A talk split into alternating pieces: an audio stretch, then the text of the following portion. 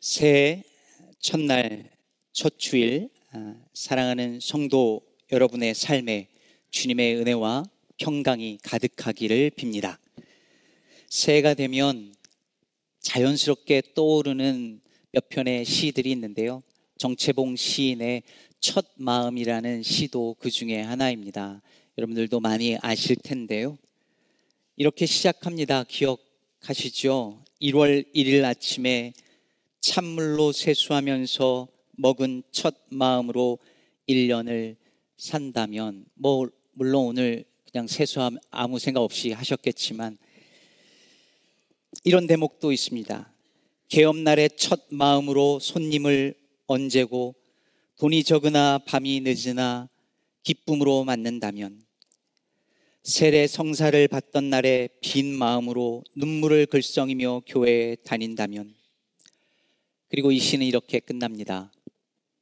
이 사람은 그때가 언제이든지 늘 새 마음이기 때문에 바다로 향하는 냇물처럼 날마다 새로우며 깊어지며 넓어진다. 새 첫날 품은 첫 마음을 가지고 매일을 산다면 그는 어느 때나 새 마음으로 살기 때문에 매일이 새롭고 한 해가 새로울 거라는 이야기이죠. 사랑하는 우리 시카고 기쁨의 교회 성도님들 모두의 한 해가 매일매일이 그러하기를 간절히 축복합니다. 그러기 위해서는 우리가 새해 첫날 첫 마음을 잘 품어야겠지요. 오늘 우리는 어떤 첫 마음을 품고 2023년을 시작해야 할까요? 헨리 데이비드 소로우가 쓴 월든이라고 하는 이제는 고전이 된 이 책에 보면 이, 이 소로우가 자기 집에는 세 가지 의자가 있다라고 말을 합니다. 첫 번째 의자는 고독을 위한 의자요.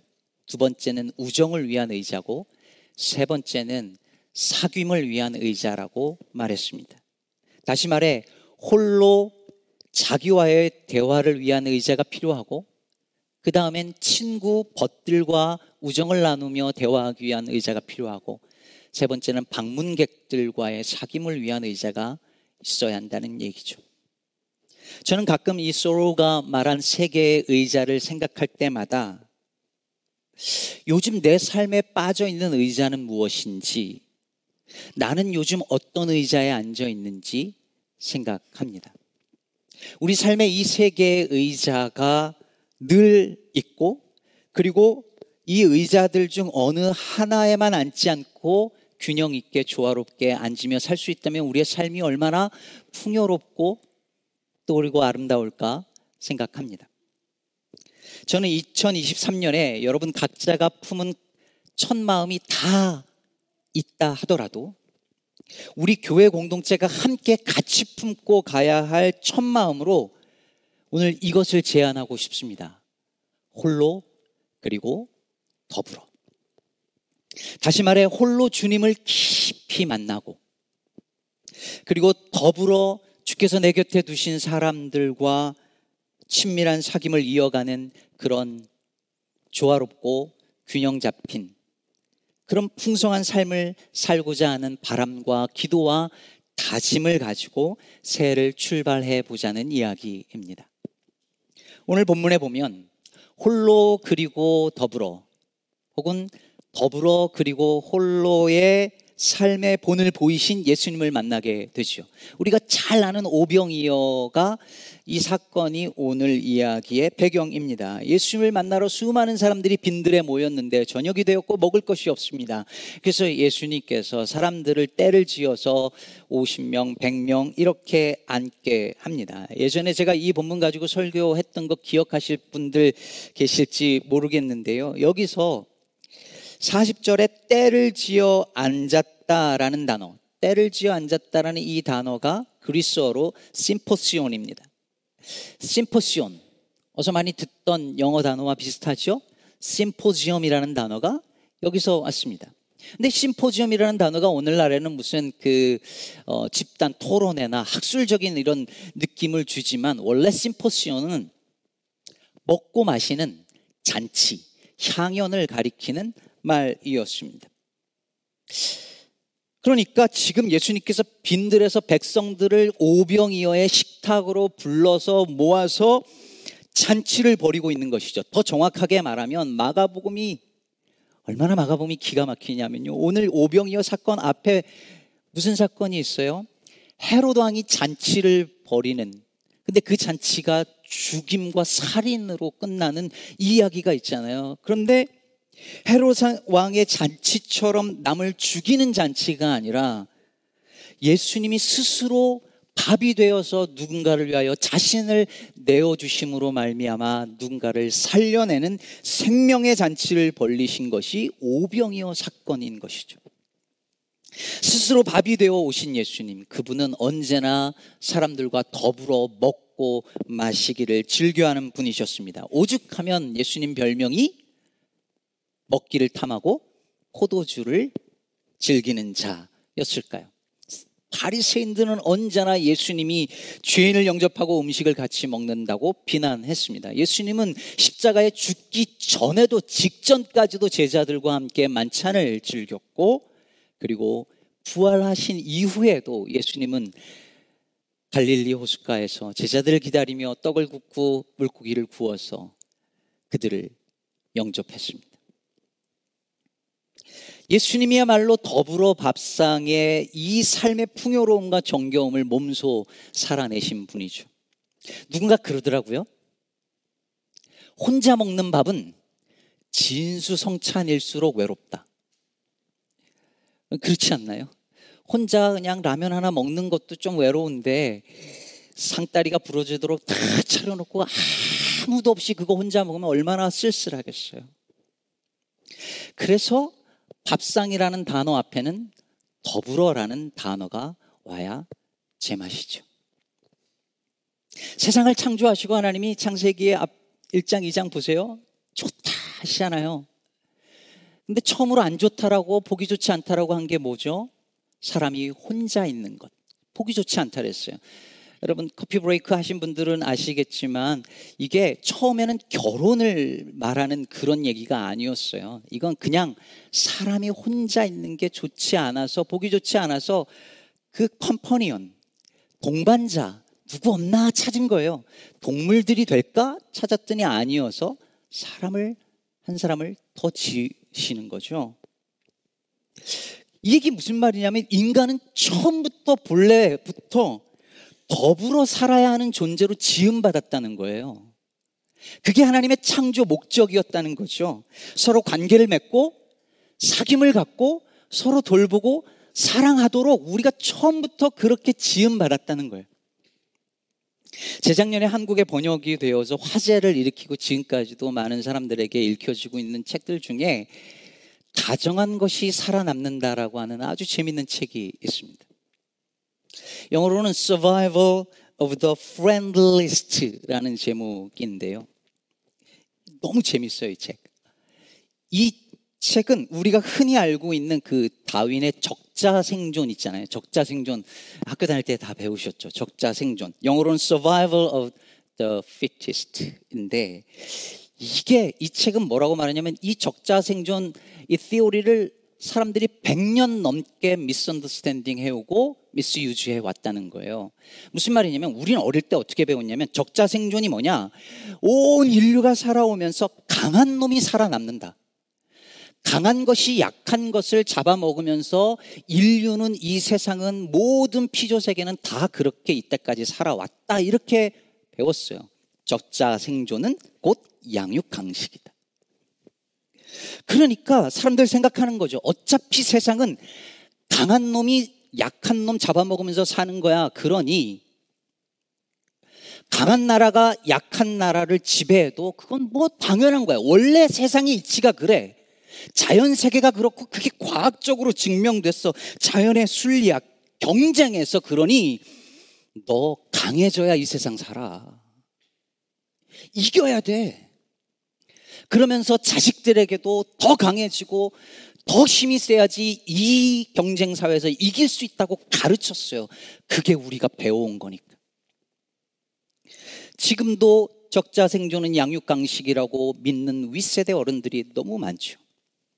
그러나 이 책의 저자들은 이 인류학자들이 말하기를 인류는 오히려 타인의 마음을 이해할 수 있는 능력, 서로 협력하고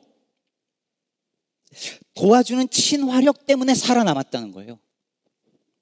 그 증거들이 과학적으로, 인류학적으로 너무 많이 이 책에서 재밌게 증거됩니다. 학생들도 읽으면 너무 재밌을 만한 책이에요. 그래서 이 책이 뭐라고 말하냐면 강한 것들이 살아남는 것이 아니라 이 책의 낭만적인 제목처럼 인류는 다정한 것들이, friendly한 것들이 살아남았다는 거예요. 저는 이 책 읽으면서 생각했어요. 교회가 살아남으려면 여러분 요즘 교회는요 얼마나 성장하느냐가 문제가 아니라 서바이브 할 것이냐가 문제인데 살아남으려면 이때까지 한 것처럼 부흥하고 성장하고 경쟁하려고 하면 다 죽는구나. 다정해야 살아남겠구나. 성도가 성도에게 다정하고 매정하지 않고 우리 시카고 기쁨의 교회가 그런 것처럼 다정해져야 더 다정해져야 교회가 살아남겠구나 싶었습니다. 다정한 성도, 다정한 교회 되기를 바랍니다. 그래서 이 책에서 말해요. 우리의 삶은 얼마나 많은 적을 정복했느냐가 아니라 얼마나 많은 친구들을 만들었느냐로 평가해야 한다. 여러분 보세요. 인류학자들이나 과학자들도 사실 비슷한 얘기를 지금 하고 있는 거죠. 우리 인간은 아니 본래 이 세상은 원래 처음부터 더불어 함께 사귀면서 공존하도록 지어진 존재라는 거 그게 우리 안에 DNA에 원래부터 있었다는 거예요. 하나님이 우리를 그렇게 지으신 거죠. 저는 예수께서 빈들의 백성들을 불러서 잔치를 벌이시고 식탁을 독점한 이들 로부터 소외받은 죄인들과 세인 세리들을 불러서 함께 먹으면서 우리에게 보여주고자 하신 것이 바로 이것이라고 믿습니다. 하나님의 나라는 이런 것이라고 몸소 보여주신 것이죠. 코로나19 팬데믹 3년을 겪으면서 제가 수없이 생각한 것이 있습니다. 팬데믹을 겪으면서 이 엄청난 희생을 겪고 수많은 사람들이 죽어나가는 것을 우리가 분명히 본 것이 불과 3년밖에 안 지났는데 문명사적 전환이 될 만한 이런 사건을 겪고 나서도 교회가, 목회가, 개인이 팬데믹 이전으로 이제는 어떻게 하면 돌아갈까 이거 생각하고 있다면 이거보다 더 어리석고 이거보다 더 바보 같고 이거보다 악한 일이 어디 있겠는가. 그야말로 그건 재앙이다라는 생각이 늘 저는 듭니다. 그래서 무슨 일이 있어도 코로나19 팬데믹을 통해서 우리가 받은 레슨을 우리의 삶에, 우리의 가정에, 우리의 미니스리에 적용해야 된다고 믿었고 저는 지금도 그렇게 믿고 있습니다. 그 중에서도 우리가 팬데믹을 통해서 얻은 레슨 중에서 교회와 목회와 우리의 삶에 반드시 적용해야 된다라고 생각하는 두 가지가 있는데 첫째는 바로 climate justice, 기후 정의 문제였습니다. 코로나는 우리 이대로 가면 다 죽는다. 이건 멸망이다라는 걸 우리에게 너무 명확하게 가르쳐 준 사건이었잖아요.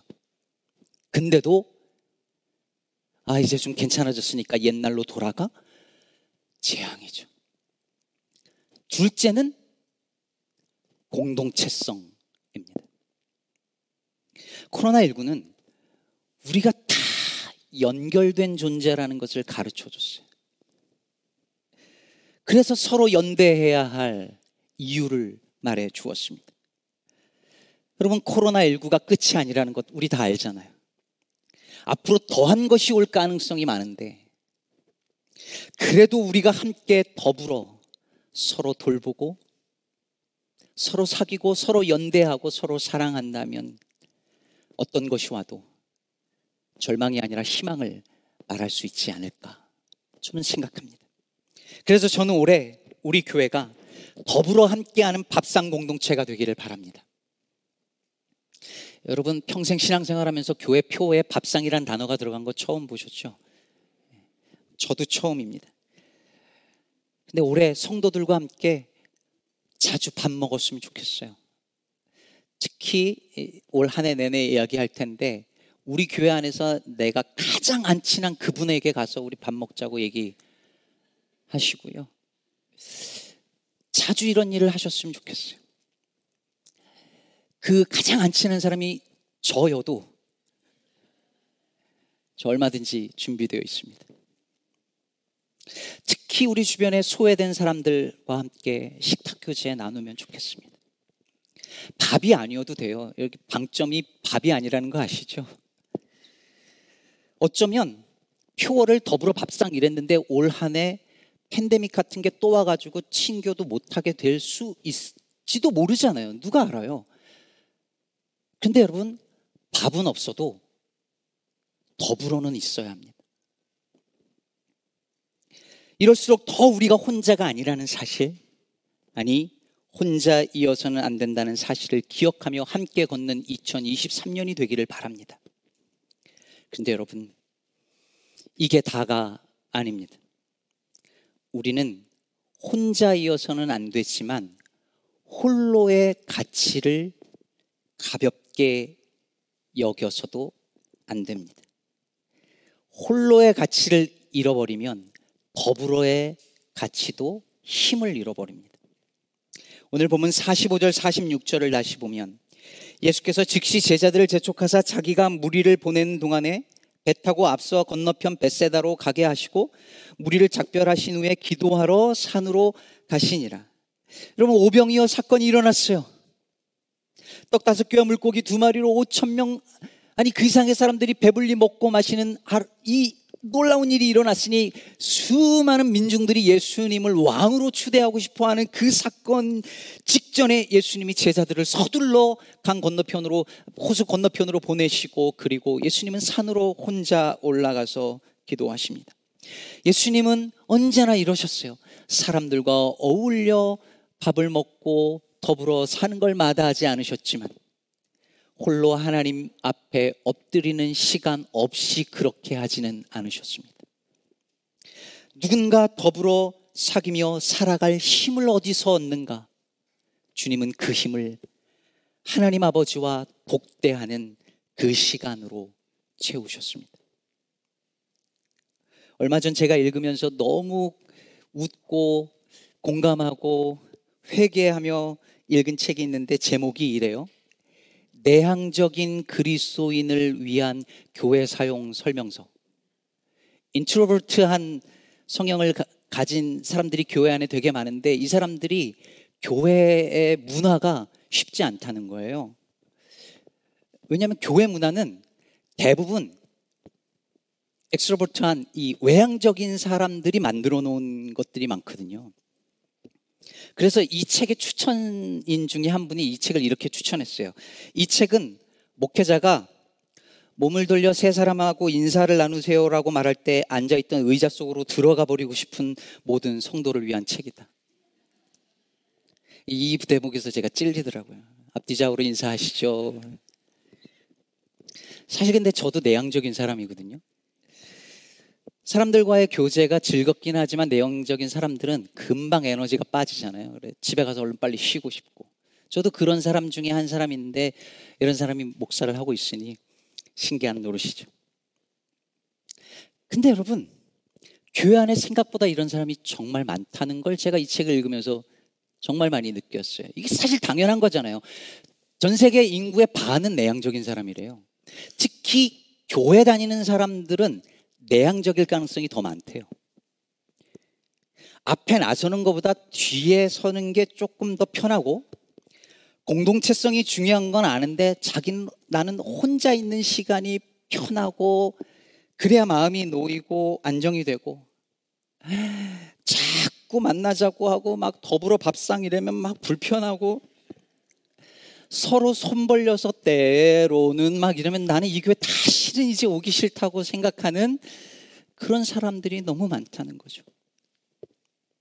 그래서 여러분, 저는 더불어 밥상이라는 올해 저희 교회 목회 한 부분이 행여나 어떤 분들에게 죄책감이 되거나 개인의 가치를 가볍게 여기는 쪽으로 가지 않게 되기를 바랍니다. 홀로 있는 것이 편한 분은 그대로 존중받되 그러니 여러분 내향적인 사람한테 왜 그러고 있어? 이렇게 나와 막 이렇게 안 하셔도 괜찮아요.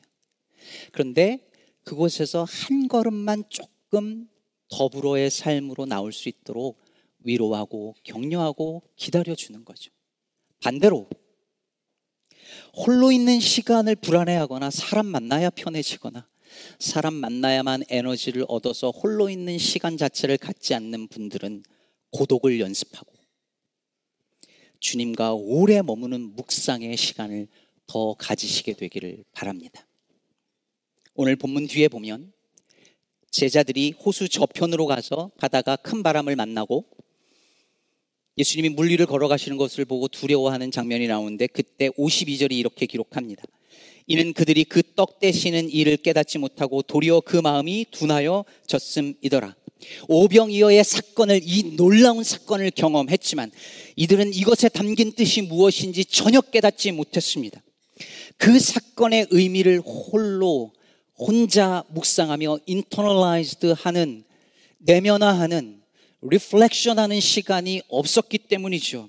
그래서 떡으로 오신 말씀 그 자체이신 그 주님을 먹어, 먹었음에도 불구하고 그냥 먹고 끝난 거죠. 잔치하고 끝난 것입니다. 그런 이 마음이 둔해져 두려워한 것이죠. 앞으로 설교가 끝나고 나면 제가 던지는 기도 제목을 따라 기도하기보다 그 말씀을 잠시라도 내 것으로 소화하는 시간을 갖고자 합니다. reflection 하는 시간이고 묵상하고 거두는 시간입니다. 주보 뒷면에 공란에 떠오르는 단어나 적용점을 무엇이라도 적어봐도 되고 기도하셔도 좋습니다. 짧게라도 갖겠습니다. 이런 묵상의 시간이 여러분의 하루에 많아져야 더불어 살아갈 힘도 생길 것입니다. 말씀 맺겠습니다. 사랑하는 여러분, 더불어 밥상이 어울림이라면 홀로 묵상은 울림입니다. 어울림은 울림에서 나옵니다. 하나님의 말씀을 묵상하는 가운데 내 영혼을 울린 그것이 있어야 누군가와 더불어 어울림의 시간을 가질 수 있고 그 두 가지가 조화롭게 이루어질 때 우리의 삶은 풍요로워지고 아름다워질 것입니다. 이제 설교 서두에 말씀드렸던 소로우의 세 가지 의자를 다시 생각해 보시죠. 작년에 여러분은 어떤 의자에 더 많이 자주 오래 앉으셨습니까?